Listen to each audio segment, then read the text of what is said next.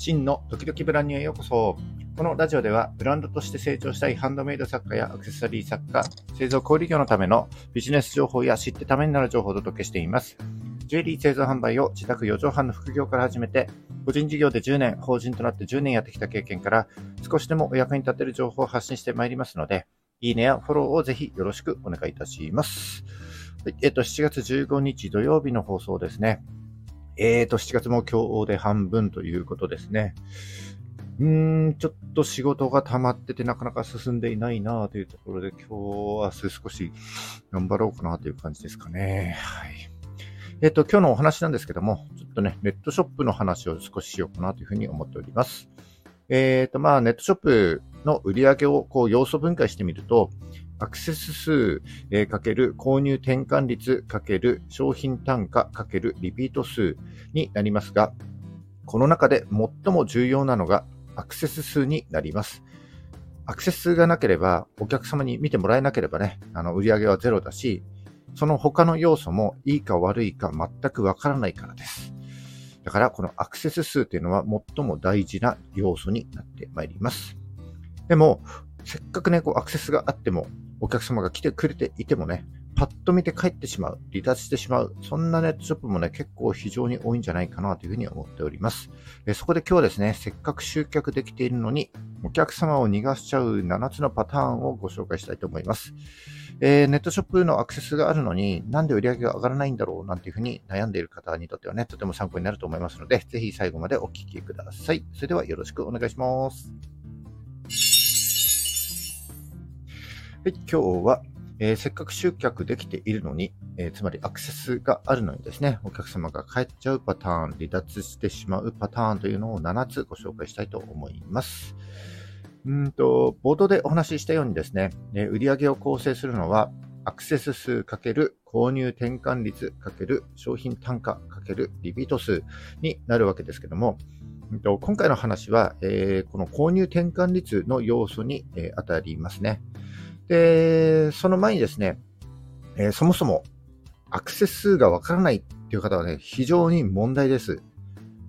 あの、お店をやってるのにお客さん来てるかどうかもわかんないっていうことになりますんで、えー、これね、非常に問題でございます。それと、自分が見た件数もカウントしている場合、自分がアクセスした数もですね、カウントしている場合、これも非常に危険です。アクセス数ある、ありますよなんて思っていても、それはね、自分のアクセスなのに勘違いしていて、もしかしたら間違った施策をね、売っちゃっているかもしれませんよね。だからこのアクセス数、ちゃんと把握していくこと、把握しておくということが非常に重要ですので、えー、以前もこのラジオでご紹介していますが、えー、よっつのアクセス解析ツールですね。えー、Google Analytics、Google Search Console、Bing Webmaster ツール、Microsoft Clarity、このよっつ、それと、えー、自分のアクセスをブロックするアプリとフィルターですね。これもちゃんと設定してください。えー、これはね、あのネットショップをオープンする前に必須の設定項目になりますので、まだね、やっていない、わかんないという方は、ぜひ今一度ですね、チェックしてみていただければなというふうに思います。はい。じゃあ、ここからですね、ネットショップでお客様が離脱してしまうパターンななつをご紹介してまいります。うーん、細かいことはを言うとですね、あの今日紹介するななつのパターン以外にもたくさんあると思うんですけども、今日はちょっと基本的なことをピックアップしてみました。えー、ネットショップでお客様が離脱してしまうパターンななつですね。えー、いち、表示速度が遅い。に、ページが見づらい。さん、文字が多すぎる。よん、商品がわかりにくい。ご、問い合わせ先が不明。ろく、決済手段が少ない。なな、サイト自体が信用できないになります。えー、一個ずつ解説してまいります。えー、一つ目の表示速度が遅い。えーと、多分皆様も経験あると思うんですけども、こうネットショップとかね、ホームページにアクセスしたのに、なかなかページが表示されなくて、こうさんびょう以上かかってしまっていたらね、そりゃね、もういいやってなっちゃいますよね。このページの速度はですね、もうさんびょう以内にパッと出るようにしておきたいというのが、えー鉄則です。で、このページの表示速度にはですね、えー、読み込んでいるシステムの関係もありますけども、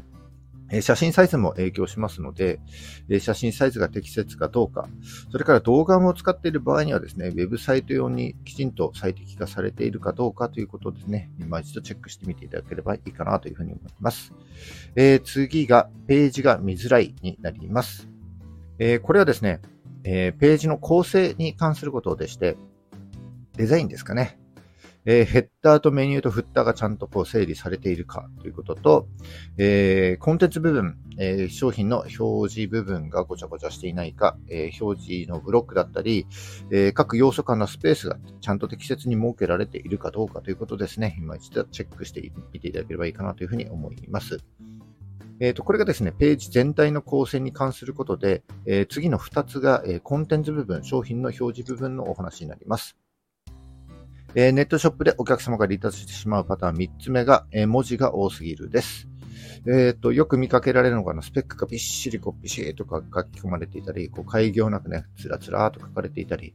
えー、まあ、ま、文章にね、まとまりがなかったりするパターンがこれに当たるかなというふうに思います。パッと見て疲れますよね。えー、と特にね、ジュエリーやアクセサリーはですね、スマホで見る人が多いと思いますので、こう皆さん見る速度も速いので、えー、こうあんまりまちまち見る人はいませんから、こうパッと見て、パッと理解できるようにあの文字をね、工夫してあげましょう。えー、次、よっつめが、えー、商品がわかりにくいですね。そもそもこの商品って何っていうね、こういうパターンになると思うんですけども、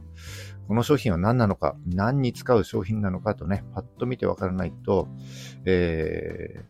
ー、なんかわかんないって言ってもう飛ばしちゃいますんで、それとあの商品の写真というか、えっと、素材の、えー素材が好きで、そのマクロ、写真がマクロすぎて何なのかわからないといったパターンもあると思うんですよね。なんていうかね、こだわりが強すぎて、この作り手の目線でこう写真を使う場合があると思うんですけども、その気持ちね、すごくよくわかるんですけども、えー、の、えー、のじゃね、あの、お客様がね、あの、見るので、一般の人が見るので、写真はね、一瞬だけこうパッと見て、こう何を伝え、何を伝えたいのかということがね、わかるようにしてあげる必要があると思います。これがよっつめの、えー、商品がわかりにくいということですね。先ほどの文字が多すぎる、えー、商品がわかりにくいというのが、えー、ページが見づらいというところにこう絡んでくる要素になりますので、ここは、えー、まとめて、まとめてというか一緒にですね、えー、チェックしてみていただけるかなと思います。えっと、次が、えー、問い合わせ先が不明ですね。うんと、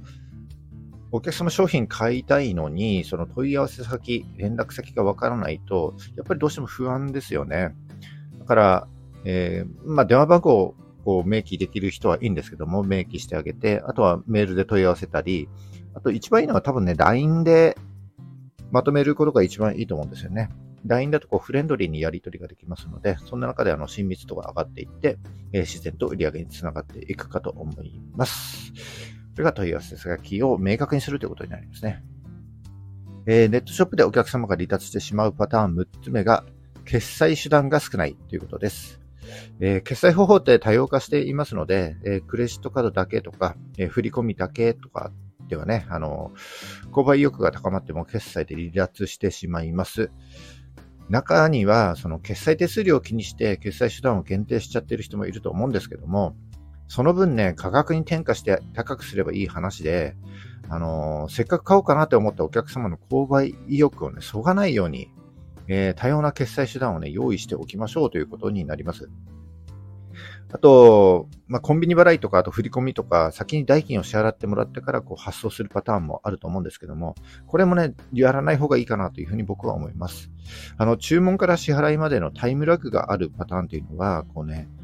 うん、ゆっくり考える時間ができちゃって、その間にですね、やっぱりやめようかなとか、もう一回考えようかなという人もね、あの、少なくないと思いますので、お客様はね、感情で購入して、まあ、後から理屈で正当化しますので、まあ、買いたいと思ったその時に、決済まで済ませられるような決済手段を網羅しておくということが大事だと思います。はい、最後、えー、ネットショップでお客様が離脱してしまうパターンななつめが一番大切なことですね。えー、ショップ自体信用されないというパターンになります。そもそも誰が販売してるのと、えー、安心して購入できるのか、えー、返品やキャンセルへの対応はどうなっているのかといった、えー、サイト自体をし、サイト自体をね、信用してもらうための情報をきちんと目に見えるようにしておきましょうということになります。えー、誰が販売しているのかちゃんと明確にして、えー、送料はもちろんですけども、えー、返品やキャンセルについても情報で明確にして、えー、よくある質問って一番いいと思うんですけども、あのよくある質問になるべく細かくね書いてあげて、でそれをね目に留まりやすいところ、もうできれば全ページにねあの貼っとくぐらいの気持ちでいいと思いますので、目に留まりやすいように、えー、掲載するようにしておきましょう。うんと何を買うかというよりもね、誰から買うかというのが一番重要視される時代ですので、えー、自分のショップをですね、こうアクセスから購入完了までこの一連のステップを全部踏んで、えー、お客様の目線で今一度チェックしてみてはいかがかなというふうに思います。はい、以上ですね、今日はせっかく集客できているのにお客様を逃がしちゃうななつのパターンをご紹介しました。えー、まとめると、表示速度が遅い、えー、ページが見づらい、えー、文字が多すぎる、商品が分かりにくい、問い合わせ先が不明、決済手段が少ない、サイト自体が信用できないのななつになります。これってね、基本的なことになりますので、常にこう頭の中に入れててもらって、でお客様の目線でね、ちゃんと見てあげて、でこれに当てはまらないかどうかですね、常にチェックしておく必要があるかと思います。えっと、それと最初にお伝えしましたけども、そもそもアクセスがわからないという方は、えー、非常に問題ですので、あの、今日ご紹介したよっつのアクセス解析ツールですね。あの、以前もラジオでご紹介してますし、あの、僕記事にもしてますので、えー、ぜひ僕のサイトをチェックしてみていただければなというふうに思います。はい。あと、あ、そうですね。ネットショップを作って放置している方、非常にもったいないです。えー、この放送を聞いたらですね、すぐチェックしてみてください。はい、今日は以上になります。今日も最後までお聞きいただきましてありがとうございます。えー、この放送が少しでも役に立った、ためになったと思った方は、いいねをお願いします。えー、聞いたよという印で、いいねボタンをポチッと押して残して帰っていただけると、それが僕と皆様とのコミュニケーションになりますので、非常に嬉しいです。えー、今後も頑張って配信してまいりますので、よかったらフォローもぜひよろしくお願いします。はい、しちがつじゅうごにち土曜日ですね。今日は仙台ちょっと雨が降っておりますが、まあ梅雨らしいかなという感じで、えー、お休みの方はゆっくり休んでいただいて、えー、お仕事の方ですね、僕と一緒に頑張りましょう。それじゃあ、バイバイ。